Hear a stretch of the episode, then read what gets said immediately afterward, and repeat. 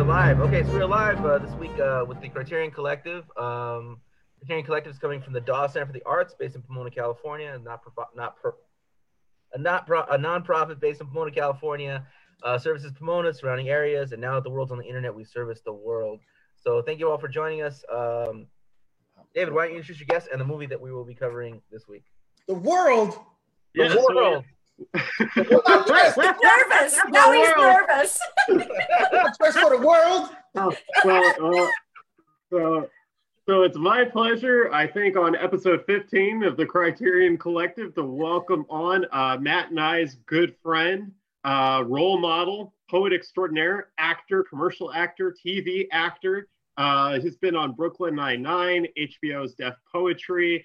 You could see him in the progressive commercials, still filming, still active during the time of COVID. Uh, let's welcome on Paul Mabon to discuss his pick of the week, Pan's Labyrinth.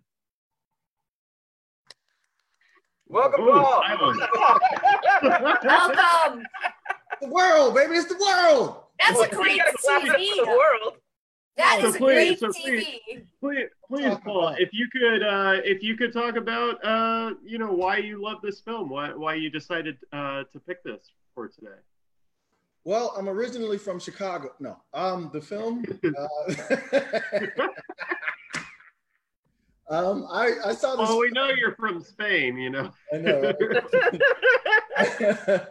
I saw this film, I guess, when it came out in um in 06, because I'm I really like storytelling and fantasy and all that stuff when it's done well. Um, what I didn't know was that it was going to be subtitles, and I was initially pissed, you know, reading, you know. So, but it just turned out to make it that much more beautiful because just like um, what was that Oscar-winning movie? Shape of Uh, Water. the, The which, um, The Shape of Water. No, no, no, no. The Yeah. one when they were in the house. When Wh- were in which- the, the the um house? the Asian family in the house and the other. Oh, Asian- oh, uh, Parasite? Parasite. yeah, just like Oh, Parasite, you kind of get lost in the um in the story as opposed to Hmm. you know the dialogue or having to read the dialogue. And it was it was a lot of stuff going on in there, and it was beautiful. The cinematography was great. Guillermo did uh, del Toro did a wonderful job directing, and um, the special effects were pretty good for 06, you know, and Mm. reviewing it. But just the storytelling was just, you know, the juxtaposition of the the war in 44 versus um, how she escaped it with the fantasy life. And, you know, this is a great opportunity to kind of discuss that because you really don't know what's real. You know what I mean? Until you like, you didn't, I didn't know it was, wasn't real until the very end of the movie where um, the, the, what's he called? The, the, the gold Fawn. thing Captain. The. Captain said, "Is this what you want to Oh, do?" And he fun. said, "Yeah." And then the kid, "Okay, fine." He turns around, but you see her stepfather talking to her, but he doesn't see anything. So it was all in her head, which kind of really makes you go, "Oh man," because that's what children do. They tend to like escape, you know. hmm So um, I just I really really love the the escapism. Now I'm, I, I like this opportunity to kind of try to figure out what it meant uh, in terms of how she interpreted real life versus the uh, fantasy. What was supposed to be Mm. what? You know what I mean? What were the metaphors? Stuff like that. What were the metaphors? What do you think? Oh, so many, right? I know. There were so many. Like wh- you begin with the with the um the dragonfly. Yes. That's the very large dragonflies are kind of our first apparition of fantasy. Although I suppose if you look at them riding in the coach from the beginning, you get a sense that there's it's a fair it's interesting that there's this fairy tale element from the start where like you were saying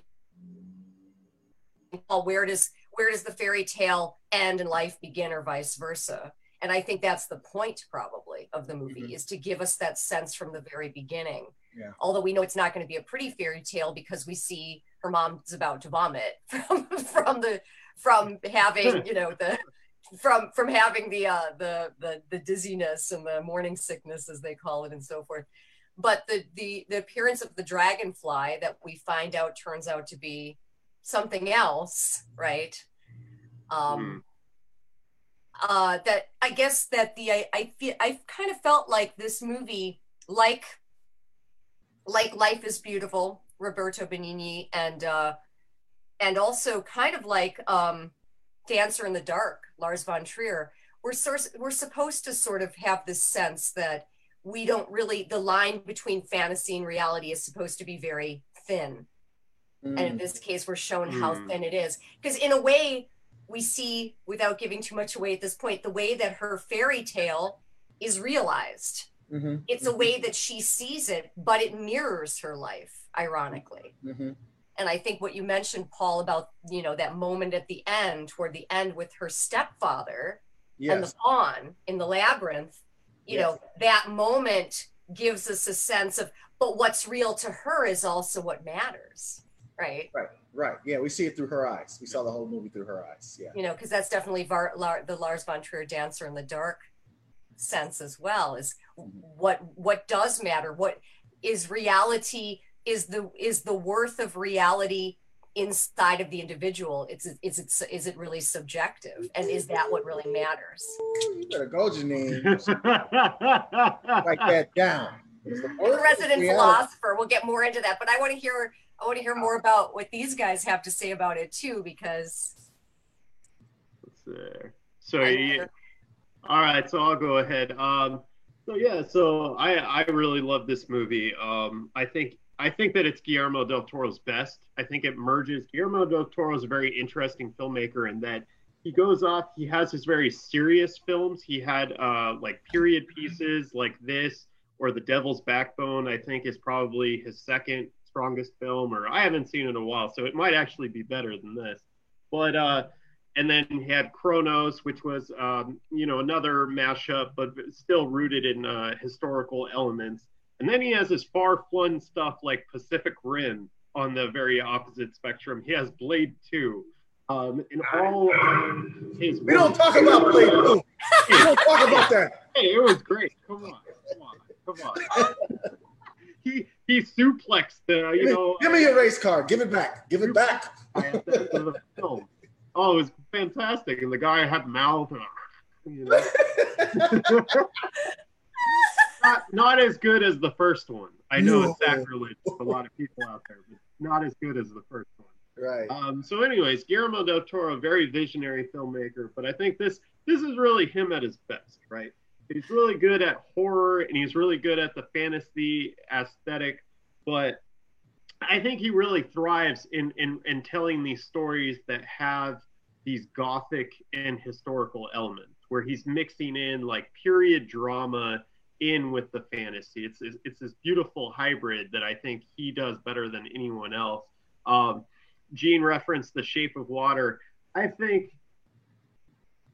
I think that's a wildly overrated film. I, I didn't enjoy it that much. I can't exactly remember right now why I didn't enjoy it, but I think whatever the pitfalls of that film are, this this film doesn't suffer from or as much. Um, everything here is very coherent.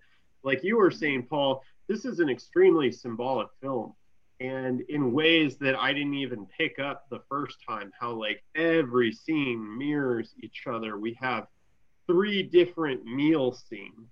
You know, we have the toad eating the bugs, we have the fascists eating their opulent meal all together, um, them talking about giving bread while the Reds aren't going to give you food. So there's a That's it. That's it. That's it. That's it. Okay, you found one. I'm not that bright, but the juxtap. I'm sorry, I didn't mean to interrupt. But I knew that I knew it was doing that. The the fascist eating was the same thing when she went to the Pale Man's. Right. And she couldn't touch anything. So right. She represented the the poor people who just had to get the ration cards, and the, the fascists were that guy. the pale man. Pale man. He's yes. called the pale man. Okay. Yeah. Okay. All right. Keep going. I'm with you. Yeah. Yeah. So so what's fascinating with that, I think, too, is that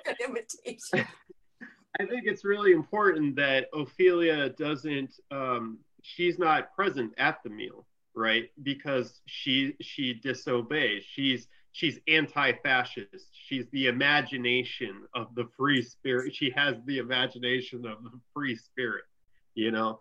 So she's not won over by these machine men, by the machine of fascism, by their bribes. She doesn't care about it. She wants this world of fantasy, this world of freedom, even if, and that's what I really love about this movie. I was talking a little bit about this to Gene uh, last week, was that what I love about this film is that this is fantasy, but it's dark fantasy.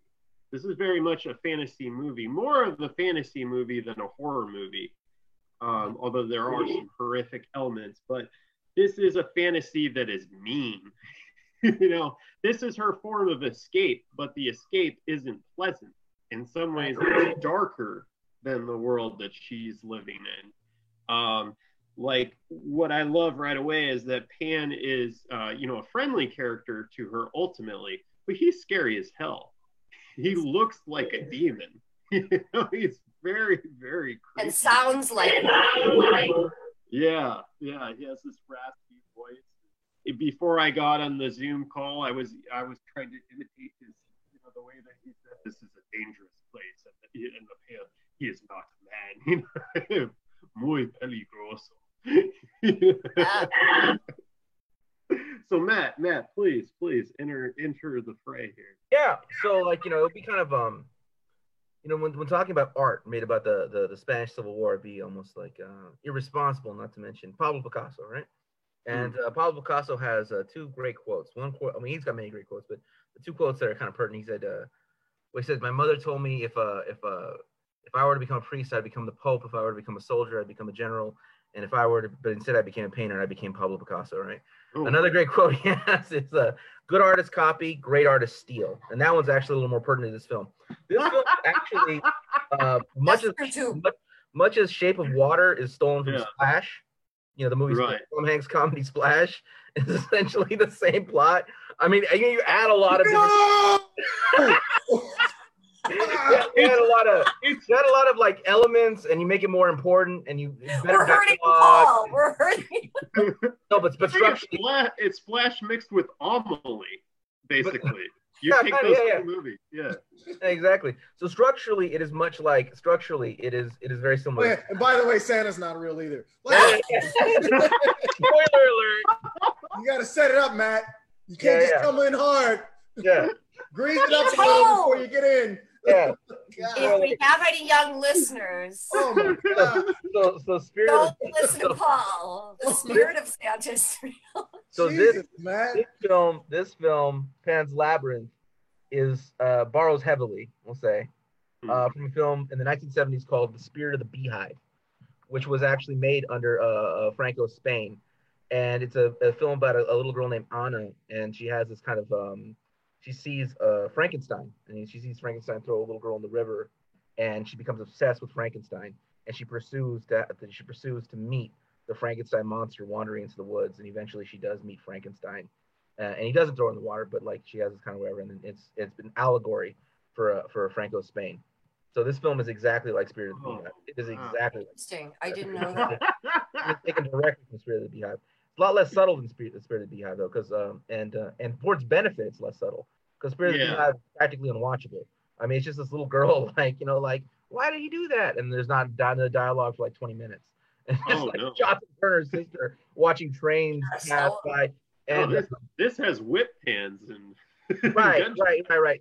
The Spirit of the Beehive is a great movie in the same way like Badlands is a great movie, but like, why would you watch it more than once? Like, mm-hmm. you know, like you know, just like these long shots and beautiful and they're like the cows aren't coming back you know? Like that's kind of like and you understand the profundity in the moment but it's not like not necessarily quotable right? So it's not like it's not so so spirit of the beehive but but spirit of the beehive was made in spain like during the reign of hmm. franco. So it had to be really subtle. It had to be really, wow. really hide its hand in a lot of kind of ways. So wow. it's it's a it's whatever. So but getting to the movie pan's labyrinth. Pan's labyrinth is it's it's I mean, I, I, would, I would much rather watch Pan's Labyrinth than um, than uh than Spirit of the Beehive. It's it's it's a, it's a very rewarding film. I mean, everything everyone said. It's got a lot of like metaphors, a lot of things you can pick up on, a lot of things to discuss later. Um, but if I were, you know, it's it's it's uh, I don't know, uh, maybe maybe it's a combination of Spirit of the Beehive and the Never-Ending Story or something like this. There's like all these like, kind of like characters and this journey that you kind of go on. It's, it's more visually exciting um, than, than Spirit of the Beehive. Um, but yeah, yeah, I um, it's a great film and everything. Everything I agree with everyone said. I mean, we can get get into kind of like uh, the metaphors and stuff like that, show chopping up. But um, but right now I'm kind of like I really I really want to reiterate that like Splash I mean, is is the, the shape of water is Splash. the shape of water.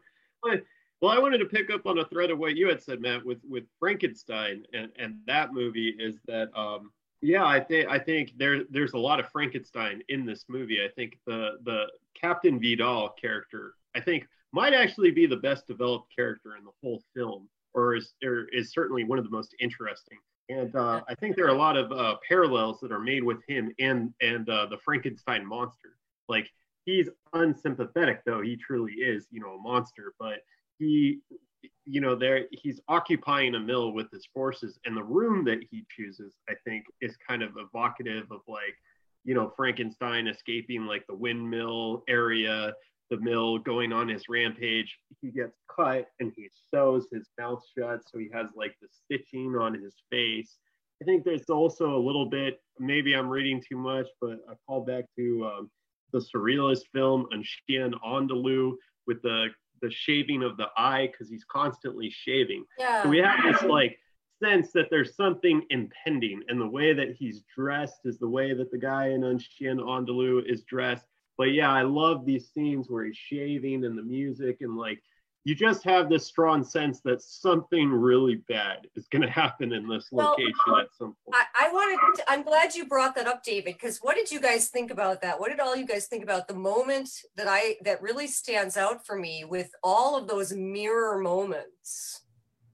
And the most grotesque definitely being, you know, this cut, which looks in itself kind of surreal because a cut like that probably that just had been made wouldn't really look like that.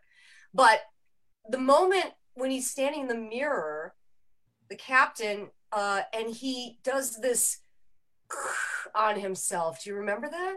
oh yeah, yeah. Okay, I interpreted that when I saw that as being really self destructive.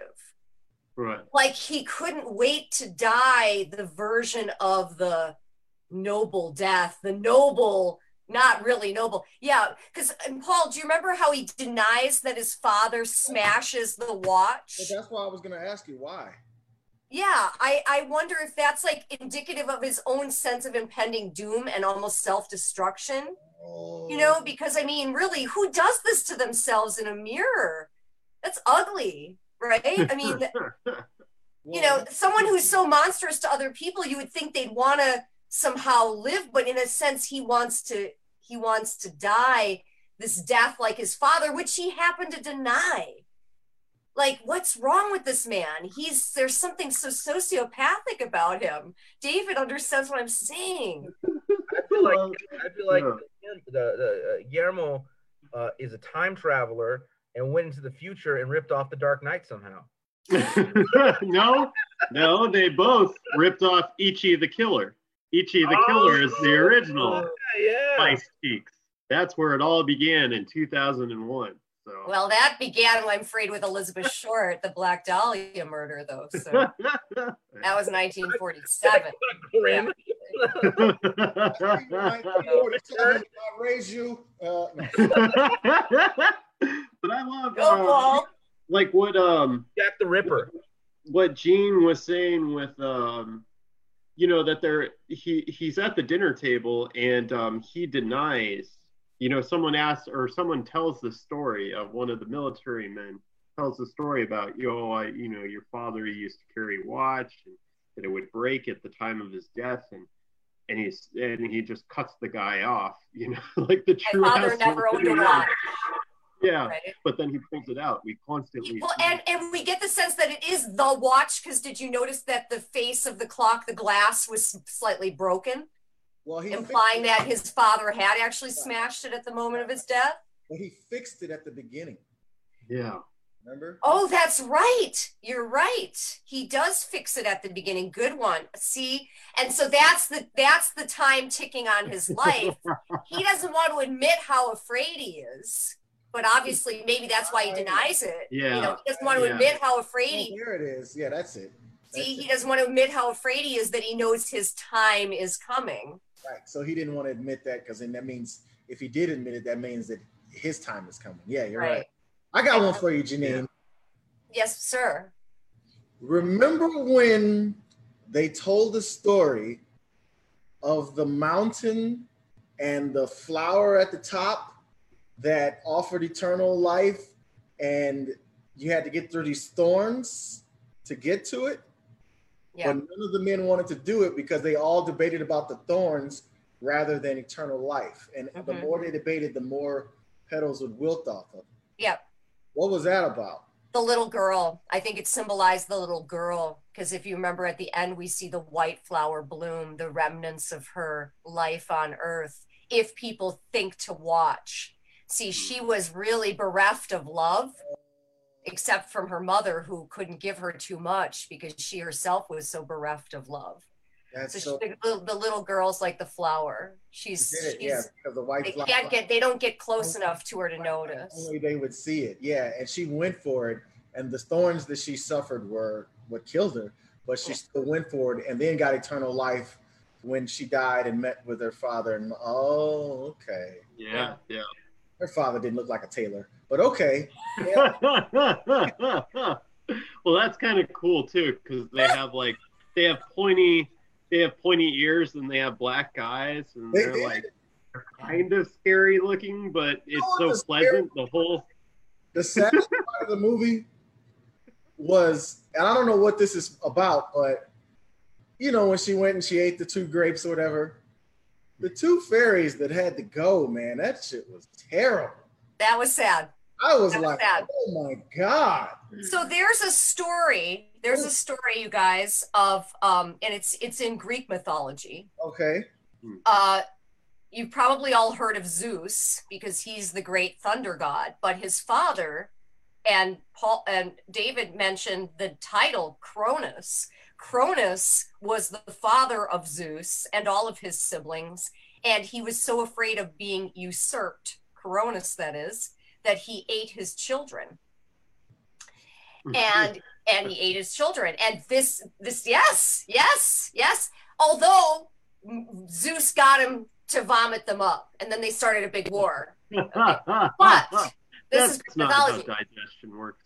yeah yeah but uh but there was a a painting by goya by this the, the great spanish painter goya where you can see him like if he looks just like the pale man clearly del toro got this imagery he had to have from cronus the, the legend and also this this painting because the pale man as soon as i saw the pale man i was like oh my god that's totally cronus eating his children by goya Okay, so the eating of the fairies is very reminiscent of this myth. There are a lot of these kinds of references and Oh, allegories, yeah, that's right. If you eat right? yeah, you, if you consume The it. fear of being conquered, because if you remember what's going on during this time too, and the eyes and everything, you know, this is a time where there's a great there's a great rumbling of the of the of the uh, guerrillas of the the resistance Right. um so he's you know he's shaking up and when she eats the food kind of like persephone going down into hades and not being not she's not supposed to eat Yeah. the pomegranate when you when you taste the food so of the devil you get the devil you know You mean you're so smart. Go ahead. I'm sorry. i know it's a curse and a blessing Oh, So, uh, yeah, it's kind of like uh, what uh, uh, Sodom and Gomorrah. You know, you can't look back or you'll turn into a pillar of salt. You know, Right. or not a good knowledge. Yeah, yeah. So it's kind of like you're you, the uh, the the tree of knowledge, tree of knowledge. You The know, loss you of innocence. taste Fruit. Yeah, yeah. So it's this forbidden thing. It's yeah. It's called back you know multiple times in in mythology, and uh, it's kind of like got a Hansel and Gretel kind of vibe in there. Okay, so- So- So, so, so, so, Dave, what was the semblance of throwing the root in the fire by the mother? oh. Well, that that that really wasn't explicit, but I kind of took that as like um, you know, I think that's one of the subtle ways in which the film deals with the question of religion. You know, we don't have like a strong presentation of Roman Catholicism, but like it's subtly there. Guillermo del Toro has even said that he sees the Pale Man as a representation of Roman Catholicism. Mm. So this mandrake root, I think, is meant to symbolize like kind of like pagan ways or you know esoteric traditions of the Spanish people or people of Europe, you know, that you know before Christianity came, that they had these kind of traditions and it's kind of like their folklore, their superstition, their magic, you know. So it's like That's a representation of, of magic, that it's magic roots, and that that they would get so offended by seeing it because they would recognize it as like being witchcraft you know as they would see it as being from the devil you know anything that wasn't you know they could accept the doctor uh being present um but but seeing anything else they would be like this is this is evil it needs to be you know destroyed immediately and um and yeah that's really interesting like but I think that plays into like the ending too, right? Because you could read that, like Paul was saying, that that this whole thing, um, you know, was just in the girl's mind because the mandrake root, when it goes into the fire, she sees it, you know, writhing in agony, and it's really horrifying image, mm-hmm. you know? and just the idea of like a living creature, puggish creature, being under someone's bed is is really gross. You know, it's really creepy. With the And, and yet, and yet plants, and yet plants have a life, and there's this Right, life right. force. And prior to what we consider to be modern scientific medicine, we had midwifery.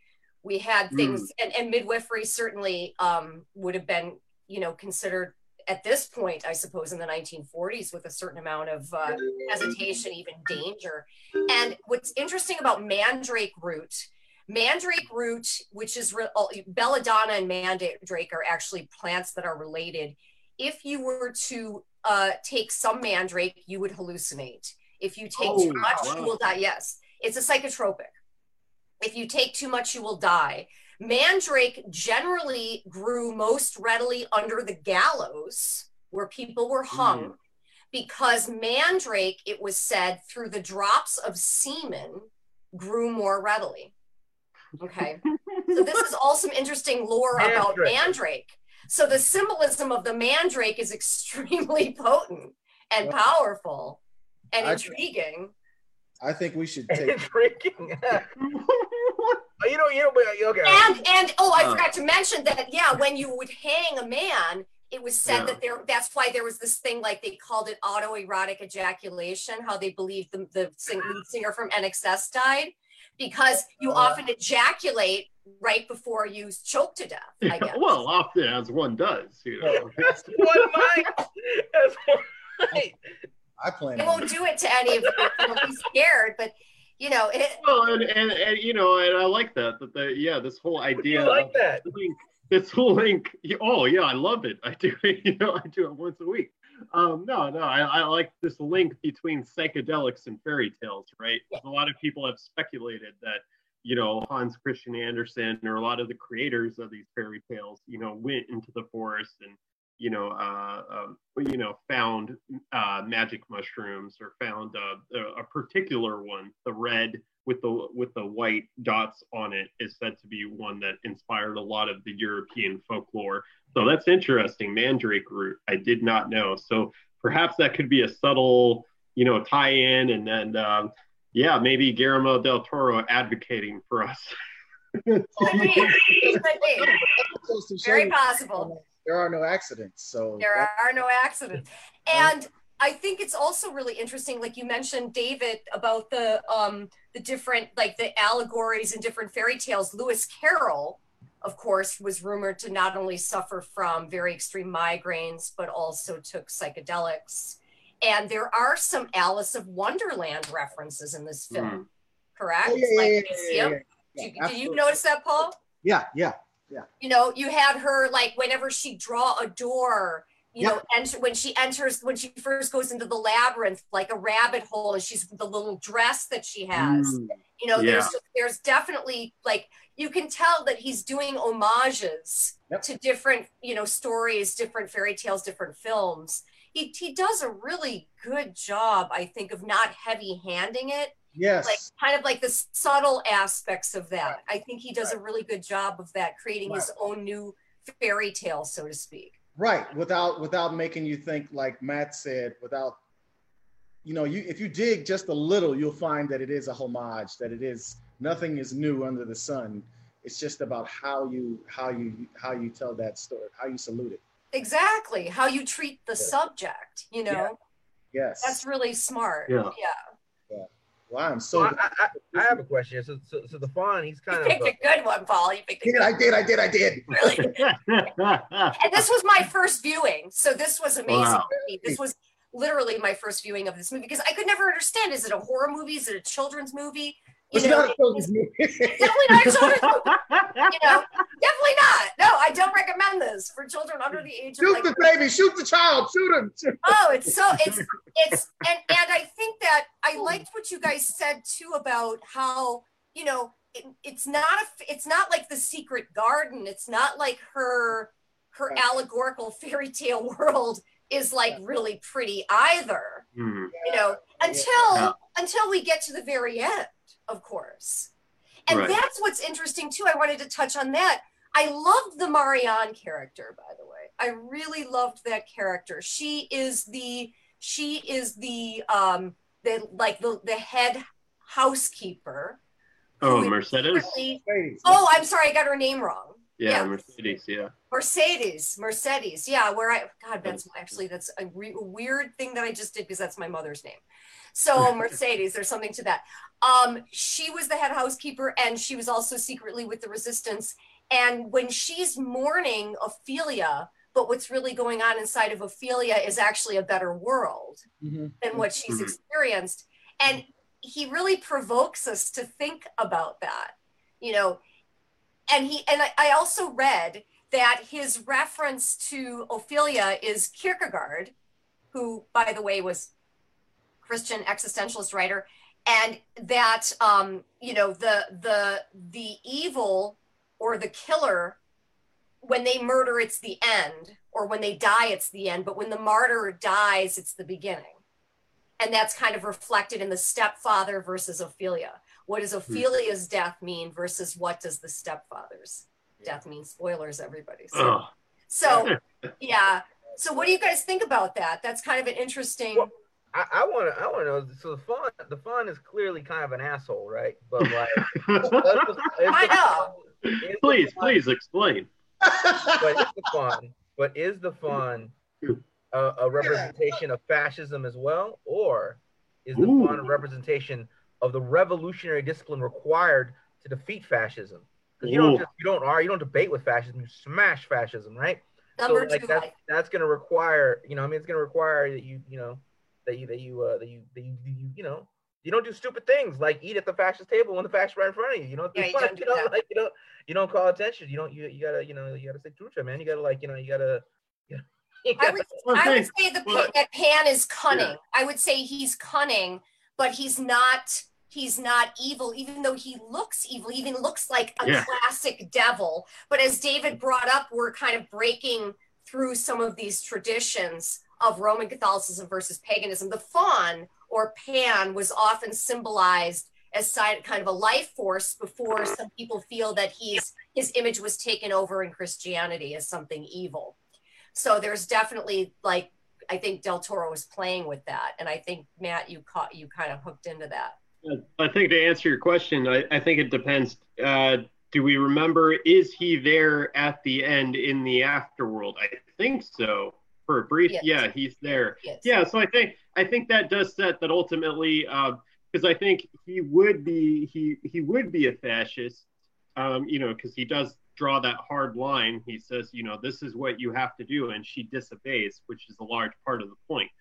That's that's you know her true test, her final test is is that she you know is willing to sacrifice it all, her future, you know, her title for um, you know for the life of her baby brother.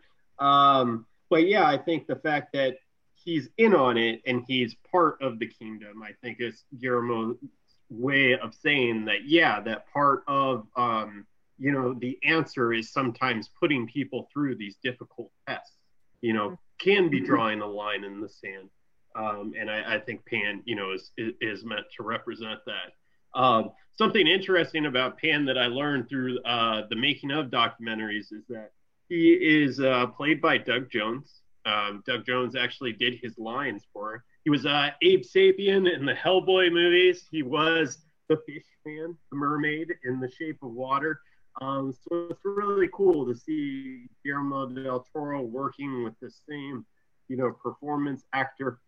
And it's really amazing. Like, uh, Gene, you talked about the special effects in this film. Um, I think Paul, some of them, or Paul, Paul, you talked. Paul, you talked about the special effects. I think I think some of them, you know, as far as the CGI goes, are you know, unfortunately, have become a little dated they you know they didn't they don't hold up quite as well as you know as they did when they debuted but i continue to be struck with the practical work with him like that suit is amazing the way that the legs go out you know that they actually had prosthetic legs built on he was carrying the weight of those extra you know back bending legs right. and that they that his actual legs were were green coated where you know had this thing so that they could uh, edit them out, you know, in mm, right. um, so I just love that. I love his whole design. I love the animatronic eyes, you know, that he has and how much expression that gives him, but that he still, you know, is very dynamic, you know, despite having this great burden of being, you know, being on these stilts and having these extra legs that he still you know, brings a lot of um, dynamism to his performance, and that he does like he is like kind of creepy, like he touches her, you know, without her consent, and it's kind of like it's kind of gross, you know, but ultimately, you know, I guess he's you know a sympathetic character. But I wanted to go back to Vidal because I this this to me. Before you do, wait, before you do, I do want to say something about this. Okay, at the end, how many people thought when he was like, "Oh, you chose rightly because you spilled your own blood rather than the blood of the innocent"? I thought easy for you to say, buddy. I know. I you know, like, it's like I was like, dude, you try to trick her, then you're like, oh, that's what I wanted you to do. Yeah, I know yeah. Pan's a trickster. Yeah. I will oh, say, wow. right? I know he was a trickster. Well, yeah, I, yeah. Actually, and and this is interesting. Sorry, Paul. This is interesting to think that okay, the Pale Man has killed hundreds of children, has eaten hundreds of children, but that means that Pan has sent hundreds of children to their death. Yeah. and just because they, I mean, how hard is it? We're taught to how hard wow. is it for a child, right? and okay, wait a minute. How hard is it when you tell when you say to a child, now whatever you do, don't do this how many people know that kids are probably going to do it? Well, especially when it comes to food. I'm just saying. Okay. I do I do think that though David's point is really well made, which is I mean, I Pan and the Pale Man way beat out the that terrible CGI bear in the Revenant. I mean, that was just that was okay. So I mean, despite like technology, I think that's where Del Toro made one of his best decisions. Why this film still holds up because Doug Jones, that's the actor. Do yeah. His physical work in this is amazing. What they were able to to do, it's I I think I think that kind of physical physical uh, work for any actor, and then now you say that that's also the voice I, that's that's real talent. And i think that's that helps it to hold up. That mm. choice was a good choice to make. Because that's creepy. That scene where yeah. it, when he's the pale man he's chasing after her and you see him come up behind her you're just like dear god you know it's it's, it's, it's horrifying. And his physical movements are just that's god that's creepy it's perverse well, it did you see at the very beginning of it when he shook his legs and stuff? I was like, ooh. Right, right. It's like, ooh, I, mm, I don't want to be there. The, part of the brilliance of that scene is just like that he's so still, and, and there's such a, like there's kind of like a subtle ringing, you know, in the audio track, and then once he finally gets animated, you know, it's just the hands, and it's yeah. like a machine. It's like something.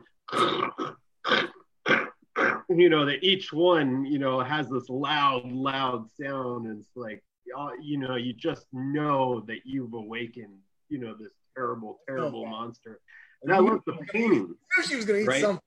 Yeah, right? It's because she's a kid. Because she's a kid telling being told not to do something that involves food. It, you know, I didn't eat the cookies. I swear, crumbs all over the place. You know, it's the classic. Like, I mean, this is why there's so many bodies there, and this is a tragedy. This is like you saying he sent all these. You know, it is. It's like the path. I think what Matt was saying too. The path to liberation is definitely not a smooth one. It's a very Mhm. thorny one to bring Well- up again what Paul mentioned too about the flower. It's a thorny path to liberation. Because because if she had done everything he said, then she wouldn't be alive. That's true. You know what I mean? She That's wouldn't be alive. It's like the path to, liber- to the liberation requires you to to not follow the path. Ooh. You have to break rules. You have to break rules. You have to do not necessarily do what you're told. He's absolutely correct. That's He's deep. absolutely correct. yeah. So, I- so I'm really fixated on these paintings that set up the terror of the Pale Man because he has three frescoes that capture, you know, him him uh, eating children, and I really wonder, like, who painted Is that these what he was doing? Frescoes? was it? Yeah. Wasn't Goya? Is that what he he did in his off time? Was outside labor brought in, and then he ate them? Did he have kids paint these paintings? He say, "Hey, I'll let you live for a little while if you create a tableau of my murders"? Um, but it, It really reminds me of uh, of, of the film Midsommar. I really love Midsommar is a film that starts off with the painting, and throughout the film are multiple paintings showing you like they're really awful, weird, gross, and strange rituals throughout the film, but they're painted in such an innocent style. And I love that. that These these frescoes are very childlike, very children's nature, but the things happening in them are absolutely terrifying. It was that double agent pan about the the the the, the, the faun. It was. That oh, the faun, that double Oh, no! Yeah, Oh, he has the tall legs. He's tall. yeah, double agent. Yeah. You know, what's- you know what, Vidal? I wanted to like one thing was really interesting about Vidal is that like, it's, it's fascinating because uh uh I remember reading about it and said like you know they were trying to like say he was um you know he's, he's clearly a villain but it was complicated because the end like you know he wanted to die with honor but it was kind of interesting that like this guy wants to die with honor but you see him like brutally kill people Oh, he had to. torture them and humiliate them like there's not like this code of ethics like you know like yes you're a prisoner of war and i will you know like execute you and you know write a letter to your wife and children and you know what i mean like, you know that, that, that kind of thing you know? That that that uh that you know i don't maybe it happens sometimes maybe it doesn't maybe that's a myth altogether but that's Hmm. sort of like you're a prisoner of war write your letter to your family and now we will calmly execute you. I mean that usually happens when you get executed by your own army or something like that for some reason right? But like but like uh that kind of thing that he wanted for himself uh it would not extend to others so i don't find them. i don't find that complicated at all i find that that very pretty pretty standard Why I, the Mm. why the emphasis on torture? Mm, There's a lot. a lot of torture Well, I mean, I have some ideas about that. he went through all the tools, and then he was gonna do it again, and you know, and then the I guess the doctor was like a mercy because the doctor was he was sawing that guy. It was a lot of that. Ooh, ooh, yeah, yeah. Oh, man. I can tell you something about torture um, during the Spanish You Spanish can? Oh, okay. Put that in the back of your. Okay, go ahead, go ahead, go ahead. In- during You're one of my new favorite people, I'm gonna t- let me tell you a little bit of Appar- something. Apparently, I can tell the audience things about autoerotic as- asphyxiation, and you can Right. tell things about torture. Go ahead, Janine. Go ahead, Janine. Tell us about torture. Okay. During the Spanish Inquisition, which was one of the Inquisitions in the in the history of the Roman Catholic Church, not necessarily one of the glowing moments. Uh, yeah. Uh, unfortunately, uh, one of the forms of torture, as it was defined, was show them the instruments. Oh, Showing someone the instruments was ac- actually one torture. That's how far most torture got because most people, when they saw the instruments, were like, okay, all right, I'll just tell you whatever you need to hear because those instruments were not pretty. Okay, okay. okay. This is probably a reference to that.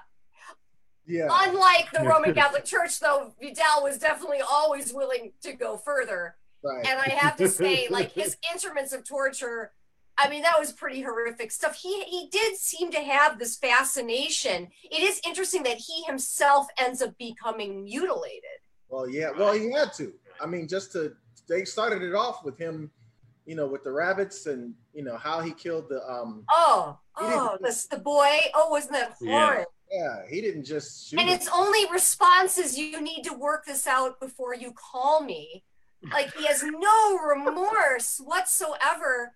He is the classic, like narcissistic antisocial personality disorder, the co- classic psychopath, because he has literally no feeling for other people whatsoever. He wants to save his son as a symbol. He wants to save his son as a symbol. He's not concerned about his wife. If it comes to my, he says, if it comes down to, you know, Yeah. save my son, save the the child. You know, he's he has no qualms about shooting Ofelia. He has no qualms about torturing people, bashing people, shooting, killing people. That's why he had to die a violent death because I mean, right. you know, and and when she said, and do you remember the worst horror for him was when she said, "This child will never know your name." That was the worst mm. horror for him. He was his legacy was not going to go on, which Yeah, was I what it was really all about. I think that's what it was for him was legacy. I think that's the reason why he's carrying around this broken watch, but he hears it ticking throughout the Yeah. battle sequences um, and through any scenes of urgency, um, you know, where they're being attacked or he's going after, you know, a raiding party. He hears the ticking.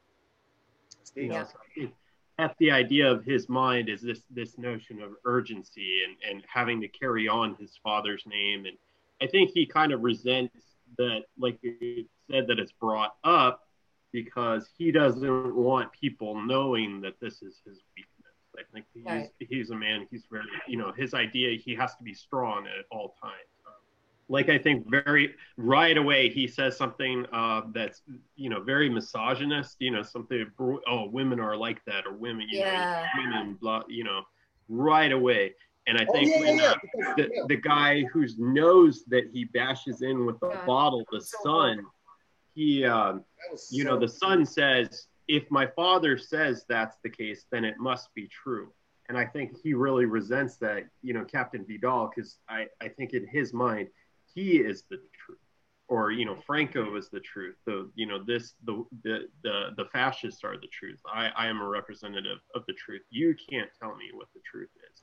So it's that intense like forward you know motion him being a machine him being the gears the gears in his room the gears of the clock he has to carry on this machine has to carry on the the lineage his son is part of the machine to keep it going keep it going forward forward forward um, and for him yeah to, and for him to die at the hands of a woman because the first thing he did was told her to sit down. Remember? Yeah, yeah, oh it's Like, true. no, I can walk. And he was like, You would have said it for a girl. And then she said It's true. I that's a good for point. that to like turn into because he was very intimidating to women throughout the whole thing, you know, Mm-hmm. and for him to die at the hand, well, to subsequently fall to the hands of the woman and poisoned by the child, you know, the right right women did him in, you know. it- Women did him in. Women did him in. And you know, as I was thinking, you know, I go back to this theme. It is interesting as we're talking about Vidal, very interesting character in that. And and actually he does he starts out almost like a superficial villain. His he's he's almost like one of these hand-wringing, mustache twirling villains. right? But by the end, you see more of him, which is to Del Toro's credit, that he goes much deeper than just the the you know the the hand wringing and mus- mustache uh, twirling villain.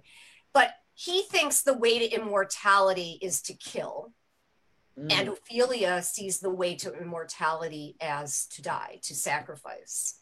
And definitely, I think that's really what Del Toro is certainly saying here is that you don't get you don't get to liberation by you don't or or you don't get to the truth or you don't get to the immortal or the eternal by by wiping people out.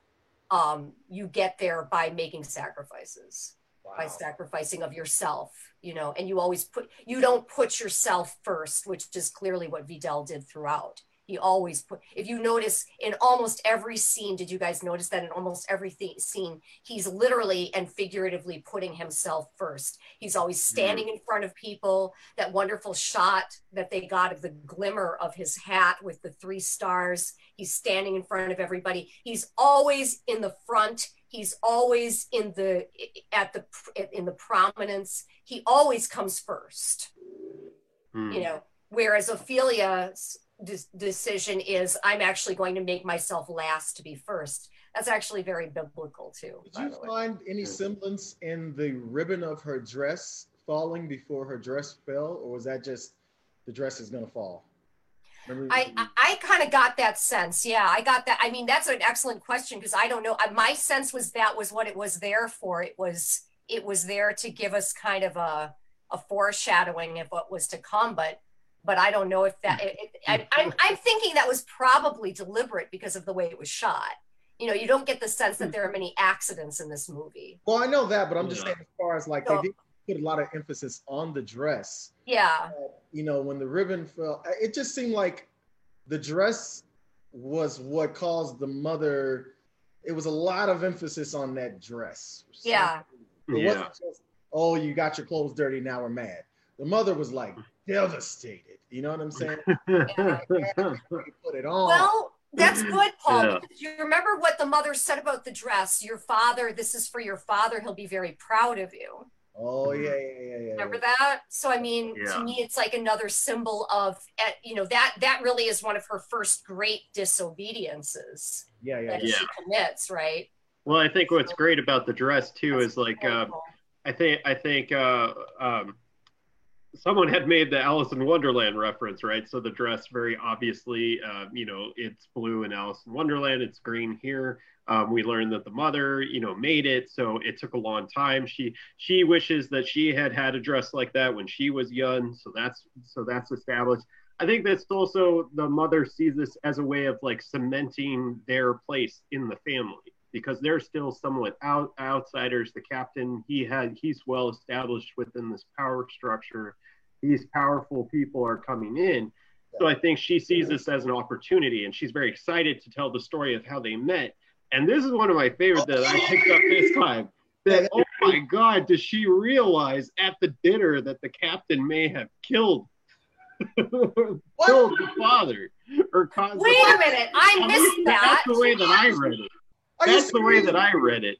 Because like you see, because you could read the disappointment on her face as being like the disappointment of um, no. you know that she's getting slapped down at this table after like you know trying to you know establish a place you know yeah, at, yeah, at yeah. the table and and he you know rebukes her but there's a sly comment from one of the dinner guests that's like oh how convenient that you two met up I was like, oh wow, it could be really then, convenient. Yeah.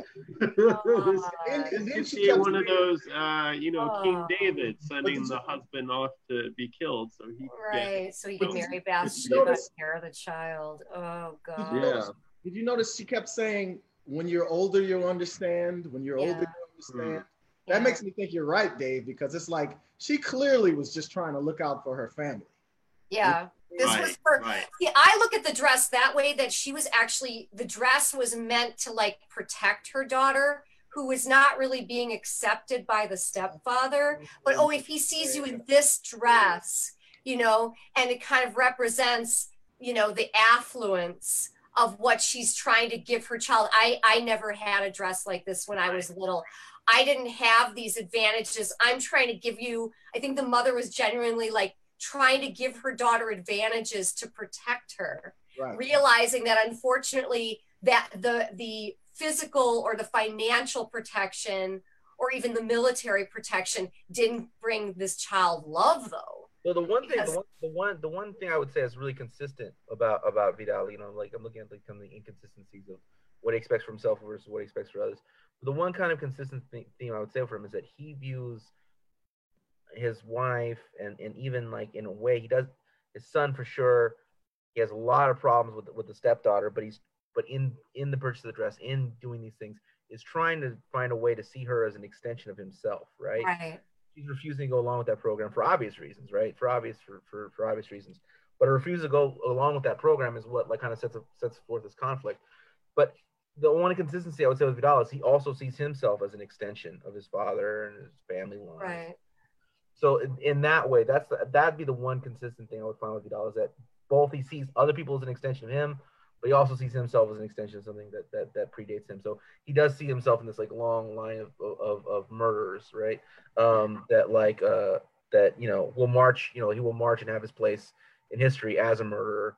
Um, you know, and that's kind of you know it and the fact that it's going to be denied to him is is is to is to him the most like devastating revelation. Like I am not going to get this one thing. I'm I'm, I'm willing to die. Like, but, but talk about me after I'm dead. Talk about me as a great man. Right.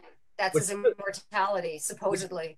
Right. And which- his son is his immortality, supposedly. You know, it doesn't I mean, out that way. I think I think there's a body of evidence that that that that he was uh, that he was working on. I mean, like you look at uh, people like uh, Julius Caesar, uh, Alexander the Great, uh, Genghis Khan, uh, Mehmet, um, Napoleon. You can see people all over the world uh, killing their way to being remembered um, by all kinds of people, and especially when you think about cases like Mehmet, uh, who's the Turkish uh, the Turkish uh, leader who uh, who uh, toppled Constantinople, turned into Istanbul. I mean, he's always pictured with like roses and stuff, like sn- sniffing roses. You think of Alexander the Great, you know, like he's weeping, you know, because you know there's nowhere left to conquer. It's a very romantic. Uh, Akbar is another. Um, he was seen as like the kind, Akbar the kind, or some of this. So you see all these just different people in different parts of the world. I mean, like Oh, right. What he's doing, but like, but uh, but but but but always there's this pageantry around murder. So Napoleon, right? There's this pageantry around around the killing he's doing. He's on a horse, and he's a great man, the will, you know, to go do something.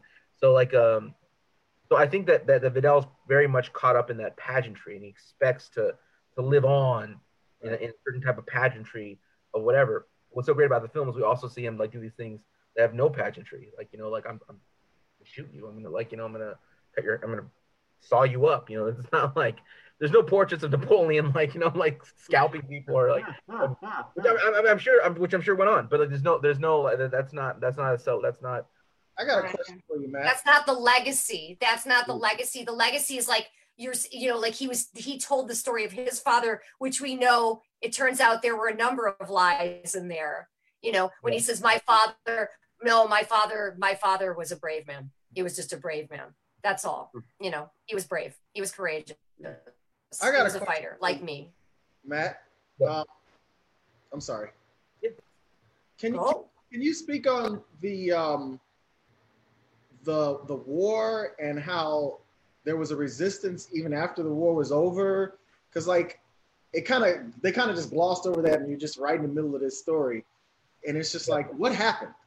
I mean, Well, I mean, during, during the Spanish Civil War, this, this is this time period of a, of a, you know, like Europe is going fascist. You got Mussolini in Italy. You have obviously Hitler in Germany, and uh, a lesser uh, known, uh, you have you have uh, Salazar arises in Portugal, even lesser known than Franco. So Salazar and Franco, a lot, lot less lesser known than Mussolini and Mhm. and uh, Hitler, uh, primarily because of the position that Spain and Portugal were in at the time. They were nowhere near as powerful um, not as powerful as Italy, and certainly nowhere near as powerful as Germany at that point in time. Um, so like they didn't really have the ability to, to to splash on the world stage in that same kind of way. So it was very much Franco was very much in that line of that kind of fascist order, that kind of um, which was you know uh, very similar to, to, to you know to Mussolini, um, you know, calling back to like you know the Grand Roman Empire and this and that and so so on and so forth. Um, but like in using that to like smash unions and using that to smash all these kinds of things, and everything you do was for the collective Italian good. Um, but that was, you know, but it was distorted. So it, it so fascism always always has these kind of leftist kind of like the people kind of thing, but it's always but it's done in like the people, the family, the church, the the this, the that. Very like it's similar to it, it has a tinge of revolutionary kind of stuff, but it's always like you know just a you're serving a it's like based like you're serving on you're serving a greater cause, right? That's the fascism always kind of makes argument you're serving a greater cause, but they then then it always ends up targeting like a, a, a smaller group of people, like a minority uh, within the country. You know, uh, yeah. So so that was kind of what Franco represented, and then of course, there was a resistance to that. So you know, the Spanish Republic, and so uh, uh, you know, the Spanish Republicans uh, they were fighting against that, and you know, included anarchists, communists, all kinds of people. And uh, it's a very thorny subject nowadays in, a, in the United States, funnily enough, because it, it's a, it becomes this uh, argument between uh, anarchists and and and and communists as to like why they failed, right? Um, but the reason they failed was because Franco had superior forces. I mean, that, that's why that's why anyone fails. So that, that's why anyone succeeds. superior forces. Um, so, um, but he, he had more weapons and he had more. You know. um, but at the time, uh, the the only two the only two governments uh, to to support um, uh, the Spanish Republic were uh, the USSR and Mexico.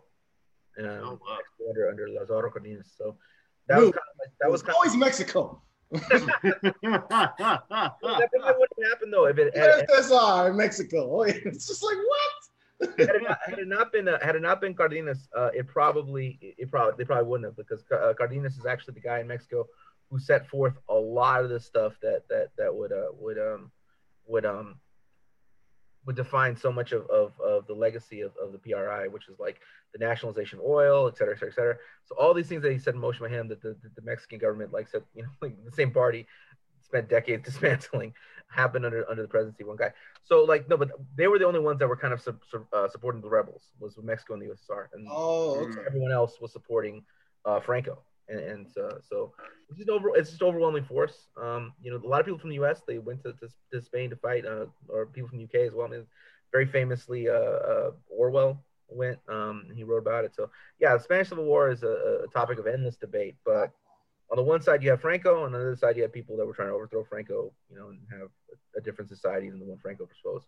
Franco wins, and um, and basically he you know he rules in Spain for decades.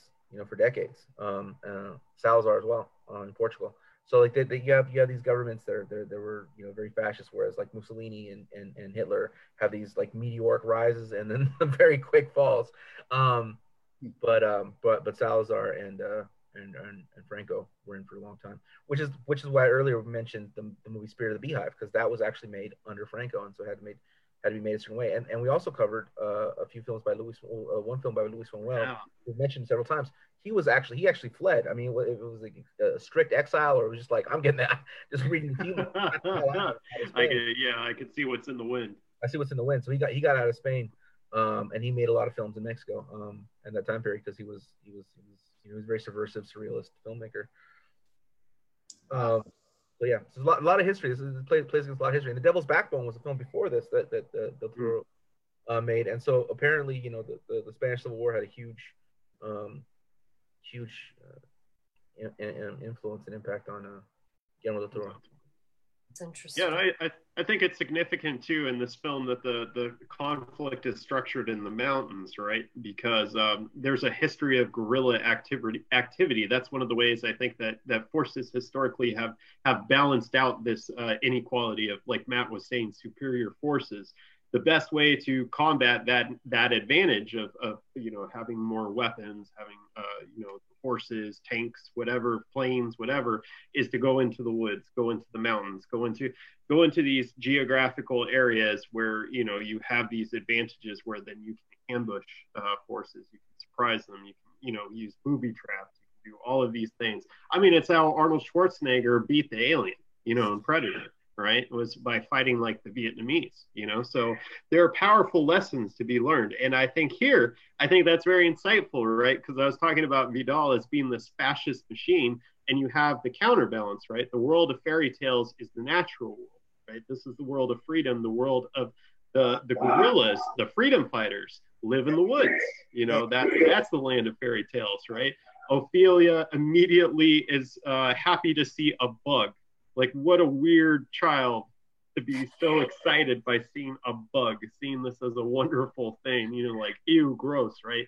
Vidal, if he had seen the same bug, he would have smashed it immediately, right? And I think that's the difference between the two. Is that the deeper reality. Like Paul brought up the rose and the thorns. You know, do you see the thorns? Do you just see that side of it, or do you see something of deeper beauty within this natural world? Which if you see a deeper beauty even within these horrors and by the way the haitian maroons did the same thing they hid in the mountains they sniped. That's how they were able to over a lot of dictatorships over the years. Did you guys Um, catch? So Did you guys catch the symbolism of uh, when he the, the the the pixies told her to stick the key into the one in the middle, and then Oh yeah. no, this one. So that was kind of setting up the mentality of going against what you think the revolution is. Always, you know, because it's like when when he said, "All you have to do is give me the baby, just a prick." Mhm. She still did it how she wanted to do it. You know what I mean? It's Right. like- I was wondering why that she didn't pick the one that they told her to pick. You know, just like when she chose the grapes. You know, it's just like it's not gonna happen the way you. never going to happen. Yeah. right. yeah there's a there's a there's a rebelliousness to that that's very uh inspiring isn't it because With the, I think with the I keys, do like- the I answer, like like, many said. things, is to go further to the left. Yeah always yeah. Don't she was the at the left hand rather than the right hand of her i noticed that. Her seat was at the left hand not the right hand of the father. Now I, but what paul said is really deep though. It really is because i thought the same thing paul which is even if something is going to happen it's not going to happen the way you think. Even with all the power that Vidal had, with all the forces he had at his disposal, with all the money he had as, at Hmm. his disposal, like Henry VIII, there were things he could not control.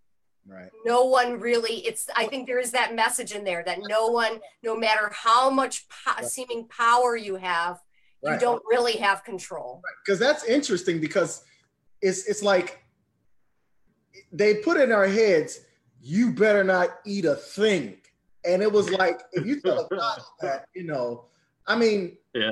I, I i think if that was me in that situation i wouldn't have eaten anything you know there would be no guy aladdin there would be no genie in the lamp the lamp would have been the gold would have been safe you know what i'm saying I would- yeah. Maybe it would have been like Indiana Jones in the Last Crusade, you know, when your hair falls out and your skin peels off. You have chosen poorly. But hadn't she also was that the night she was sent to bed without her supper? Did she not get to eat that night? Was that that night? Not that night. because you remember Uh, how her mother after her bath It might have remember been. that Yeah, yeah, yeah, after her bath she Yeah, yeah, yeah. couldn't she could not go to oh, sleep wow that's she why could not she go to sleep with supper she had to go to bed without her supper she might have been really freaking hungry hungry You know, Right. Plus, Yeah. she's a kid. Plus, she doesn't know. Did you notice how she really relished? Because that grape was inordinately large. I mean, This was like Right. this was this was very fantastical. This world, and I think the sense that Well, we it get. especially had a music cue. We had, I think it was harps going. And that's the way speaking it's- of the music and the sound design, wow, the music and sound design was really great. The For cinematography, yeah that's yeah.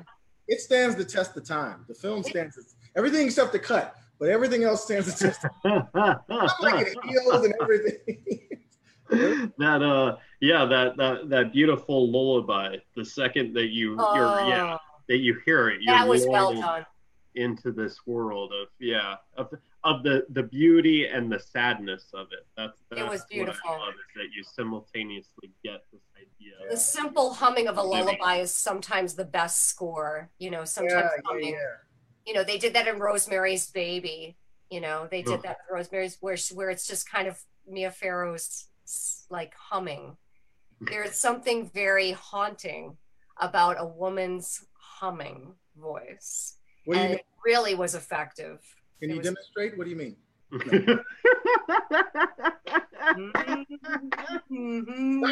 you are sassy. Now I'm oh, on oh, that, oh that is that is haunting It is haunting. All right. so We, we have, I a, we, get have, it. I'm on to Paul though. Now I know he's sassy. we have comments from the from uh Kyle. questions. Oh yes. Yeah, yeah. So we got this. Uh, we got uh, Gary Rodrigo says, "Hey, how's it going? Pan's Labyrinth, awesome. The symbolic mythological, symbolic mythological meaning of nature versus the robotics of the fascist." And he says the meaning of Native Americans or indigenous versus industrial revolution. Yes Uh, Gary goes on to say uh, they refer to they they refer her of the Princess of Hope of another realm that can unite. Yes, that's why it kind of reminded me of uh, of uh, of the Never Ending Story. got a prequel to Never Ending Story or something. That's true. That's A, pr- true. a princess who can what? Unite. Uh, You know, like Unite two worlds, two forces. Oh. Yeah. That's beautiful. Hmm. Uh, Dust James says, uh, "Do you think they did a disservice? Did he do a disservice to the message of the film by glossing over the heroism, the brilliance, and collectivism of the anti-fascist forces by focusing on her individual fantasies?" Interesting perception. Well, I well, didn't get that from it, but that's an interest. I do. I will say I that. Dust James is a Marxist-Leninist truck driver. if I put that out there, this guy is uh, he's a very, very serious revolutionary. Badass. yeah. You thought this out. So he no, Um, he's like The he's singular hero. I can see how the idea of the the Western the Western industrial ver- idea of like the rugged individualism, the individual hero, um, could undermine this idea of the collective uh, victory. I I get that. I I will say, how many of you were really surprised the first time you saw with, with when um, Mercedes was about to slit her own throat, and all of a sudden there was gunfire, and every, every, everybody started started to go down. I I admit that I was really surprised. I really thought that that's how she was going to go down was by slitting. Oh, right, right, right. Well, I I think that's very- interesting. Yeah, because the, the real story has more of a fairy tale ending. It has more of that Disney happy ending, you know, that contriv- uh, contrivances, right? Because, like, they take her out to a random spot. It's not like it's been established in the film anywhere that they have a designated killing zone in the forest. So the chances that the revolutionaries would have found them in the middle of the woods, wherever the hell it is that they took her, you know, is just like it's it's pretty much impossible. So it's it's a hundred percent Guillermo del Toro saying to himself, "I want a happy ending yeah. here for Mercedes. I want Pedro and Mercedes to be reunited." So That then that really makes it even more, you know, ironic and juxtaposition that in the fairy tale world, in the world that's supposed to have all this fantasy stuff going on, you know, stuff that can't implausible things What did you um, think of the possible things that that Ofelia would die. That you have the Well, and unhappy- there you go. The brother and sister Mercedes and what was her brother's Pedro. name? Pedro. They are reunited, but Ofelia and her brother only for a brief time and then Yeah. never again. You know, and I think that actually, if you look at Mercedes, for example, she's another hero. I can see how we could say that, that some of the fantasy could get in the way of that. But I think if we look at it more as as sort of the allegory of what's going on in the real world, it, it actually emphasizes it or highlights it because then we see there are many heroes in this film. what did you many heroes. What did you think of the doctor? Remember that speech? Doctor. he? Oh, Remember that Doctor was cool. right before he died, he was like, "Look, sometimes you're not gonna get what you want. Um, that's your job. I'm gonna walk away and go." That back." was good. That was, you you know, I'm glad you brought that up, Paul, because that was actually one of the, I think that was one of the best moments in the the film. bullet scene. As soon as he started talking, mhm, mhm. That was good. That was a good mention. I love the way that his death scene is shot, right? Because you just you have him walking away, and the cameras, you know, backing oh. along with him, Yeah. and then you see Vidal, you know, in the background shooting. Oh, The framing And the way he goes that shot's so down, the way he goes down, where he kind of starts, he keeps walking momentarily. He drops his bag. It's too heavy for him to carry when he's shot, but he keeps walking for a while before, Wow. As if to say, this is still going to go on when you're not. You know, it's very powerful. Yeah. That That is a good mention, Paul, because that's a very powerful scene. He looks a- I- the actor they cast for that. He looks a lot like that one guy from The West Wing. He also looks a little bit like Stanley Tucci. He's like a oh, combination of oh, a number of actors. That and he was good. I liked the doctor. I liked Mercedes. I liked the doctor. There were performances that I liked more than some of the others. Hmm. And their performances I thought were really good. I liked the mother more as she went on. I was not crazy about her in the beginning. It Mm. was interesting that I think Del Toro, and now I realize, you know what, he's not stupid and he's very talented director. So he might have done that deliberately, where at the beginning, all the characters seem almost like like stereotypes, you know. But over the course of time, they're less and less so. If he did that deliberately, that's genius. Yeah. Really, that is because that's not easy to, to direct that to pe- yeah, you, people you, to do that. Uh, Paul, you've been asking so many questions throughout this. I'd like to ask, what's your favorite uh, performance of the film? Wow. Uh, my my favorite performance was let's see here. Performance.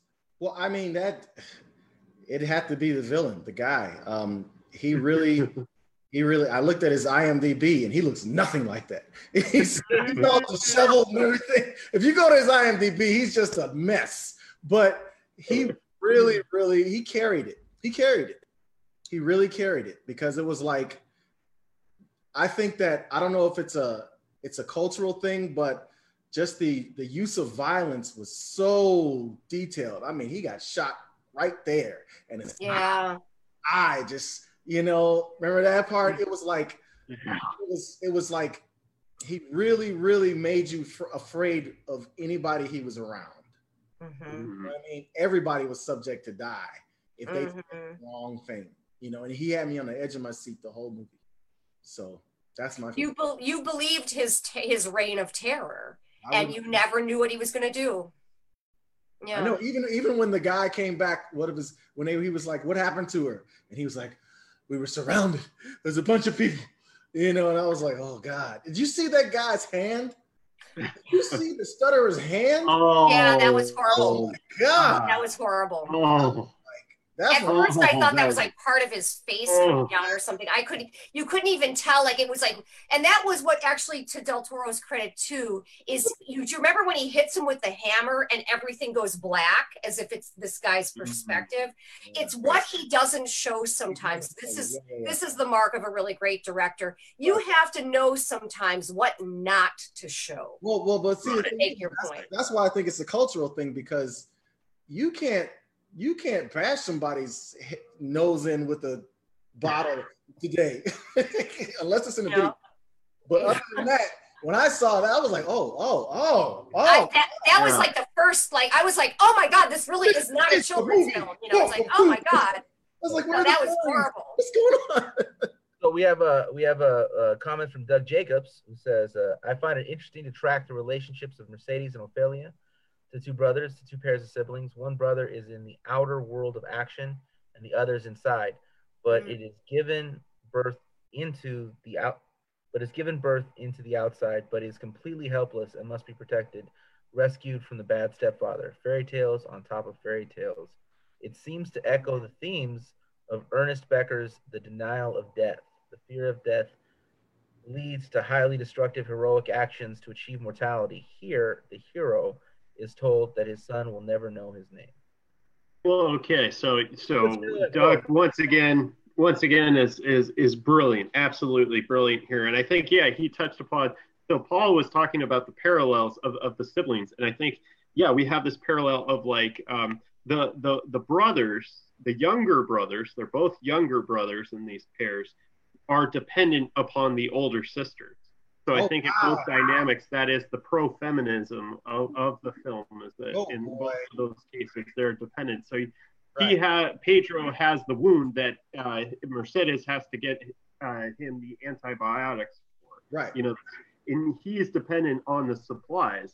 Right. And, um, you know, even though she says, I'm a coward, I'm, you know, I'm complicit in all of this, he, they all need the supplies. They need the food. They need the medicine, you know, or to survive. And then, yeah, that that uh, the baby brother is in the womb, but needs um, Ofelia to um, you know to save him to to uh, help the mother with the mandrake root. You know, perhaps that keeps him alive as well. To calm him down, because remember he was kicking a lot and stuff. Oh, right, right, right. What do you think about the choice of actually showing the fetus? That was. Oh, yeah.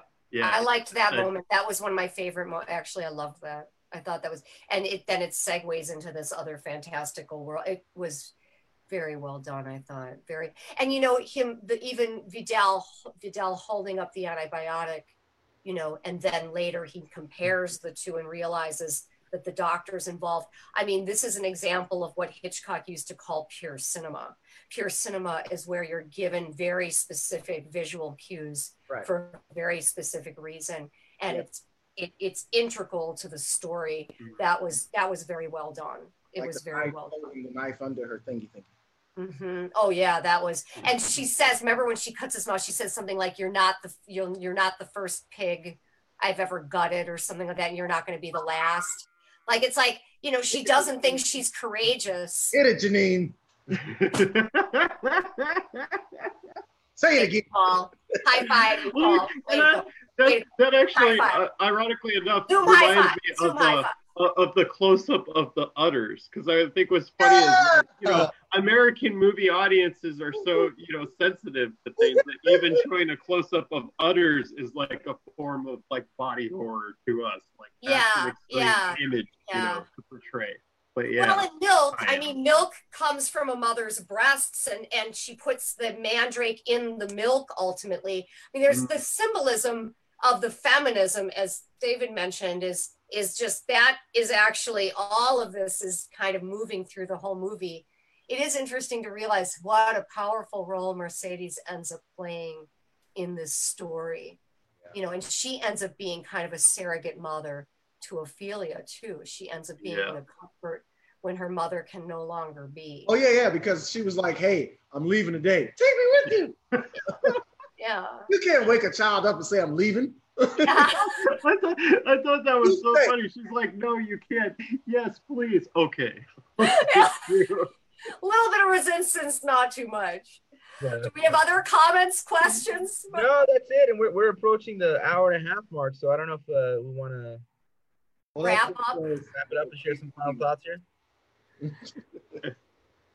Uh, well, uh, uh, uh, why don't uh, why don't you why, why don't we just go around and uh, and uh, I'll, I'll close it out because I'm supposed to pick next next movie anyways, right? Right. Oh, right, right, right. That'll give me some time Oh. think. Paul, let's hear from you. Summarize Pan's Labyrinth, your wonderful choice from the Criterion Criterion Collection.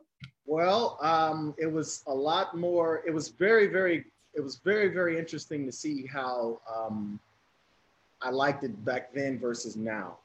Um, I had no idea, and I'm glad we had this opportunity, or I had this opportunity to discuss just what was going on because I try to tell two stories at the same time when I write, but this was just done on a whole nother level. And given the fact that there's some level of truth to it with the wars and stuff, it just really expands my appreciation for how to tell a story. That's good. David, what are you thinking? Um, so yeah, I was uh, one of one of the stray thoughts that I had written down that I'd forgotten to bring up uh, before was, uh, of course, the homages to The Shining, uh, Stanley Kubrick. Um, we have this labyrinth. We have a climactic scene where a father is chasing a child uh, to murder them uh, through this labyrinth. But you know, there is warmth in this film, even though it's you know this tragic ending. There is warmth in this film because magic does step in, a, a, a plot device. If The Shining was about stripping down illusions and and and and presenting a cold, you know, and terrible, you know, uncaring world, um, where it just so happens to be an accident uh, that Danny somehow eludes uh, the murderous Jack in this maze. In this world, in Pan's Labyrinth, uh, the, the the the maze actually. Um, you know, uh, uh, uh, contracts, expands, expands, um, so that so that uh, Ofelia can escape for a moment, right? So we have this this magical moment, and I think that is one of to call back to uh, how we kicked off the episode. That is one of the moments in this film that calls into question. Well, is this? Um, I think the the saddest, most impactful uh, reading of this film is that this is just the uh, insane daydream of, of a little girl. Um, but I did want to say that that is one of the moments of the film that calls into question um, whether or not this this was real. Did, did this actually happen? And maybe it did. The fact that this place is real. Why the hell is there this gigantic spiral stone megalithic structure um, in Spain that has no no conceivable purpose or or explanation or roots. Uh, Mercedes knows it's there. Um, So we have multiple characters co- confirming the existence of a place that we see in the film tied to magic. The Pan's Labyrinth is real. Is the Netherworld real? Is all this other stuff real? Is this magic? You know, this this ending, glorious ending, is that real? We don't know. Um, but I think that it's interesting that this is a film that, um, unlike Inception or unlike a number of these films with like these twist endings or whatever, that this film pays off on both levels. It, it, it's just as satisfying if it's her delusion as it is, you know, that this fantasy world is a very real world. And I think that's the brilliance of this film. And good God, do I wish that Guillermo del Toro went back to making films like this. Because um, I think this is really where he got it in blending history and fantasy and actually having these deeply compelling uh, emotional stories. That's a good assessment. I, I, as you're talking, it's so interesting. It does call to question like if if you are uh, a freedom force going up against the ultimate control, you know, in this case, it's fascism. Do you need a little bit of magic? Do you need a little bit of miracles to make that possible? And I think right? Right? I mean this i think this film i think this film i think that's kind of what del toro is saying is that maybe you do. It's mm-hmm. not it, the question isn't just what is real and what isn't. It's the, the more important question is what is true than what is real. What is true wow. what is truthful. Sometimes allegory is truthful right so where's your book janine what book did you write you write a book i want to read it come on Look at all those books behind you. You, you read, you wrote something. Sorry. It's coming. It's coming. They're all coming. Um, but sorry. She bows. Thank you. Um, and this is really actually this has been a real pleasure to my first viewing of Pan's Labyrinth and this discussion. I can't imagine a better way to be like introduced and inducted into it than having had this experience because this has really been a pleasure, you guys. Truly, yeah. Thank you. It's really right. yeah. it's it's it's really it just goes to show you how how social movies really are. You know how pertinent it is to have these discussions.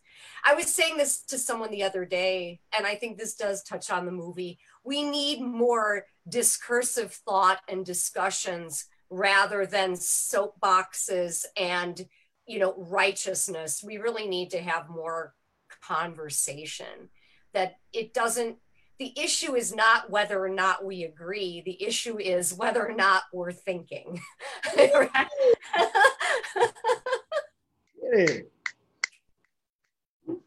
wow well done guys yeah so uh, I, I really enjoyed this film um of course, I, I, it's a great film about uh, about the Spanish Civil War. I, would say that if you can watch it, you should probably pair watching with uh, Spirit of the Beehive, as well as uh, uh, Del Toro's other work, um, Devil's Backbone, on the same topic. Um, it's a great film. It's, it's got all kinds of iconic uh, imagery and all kinds of things that people talk about to this day for for a reason. I mean, there's a reason why this film is so beloved. Um, so with that, thank you so much for joining. Next week, thank you, Paul, for coming on. What's our next week's film, Matt? next week's film is going to be a film called Pather Panchali, as directed by the great Satyajit Ray. Wow. Oh, classic of Indian cinema. And, hey, I want to give a shout out quickly here to Matt's hair blowing in the wind. Yes. glorious. I got, I got like. it's an allegory to his need for and his drive for liberation. or he's just hot. you got a hot resume. oh man, I'm so hot right now. All right, see you next week.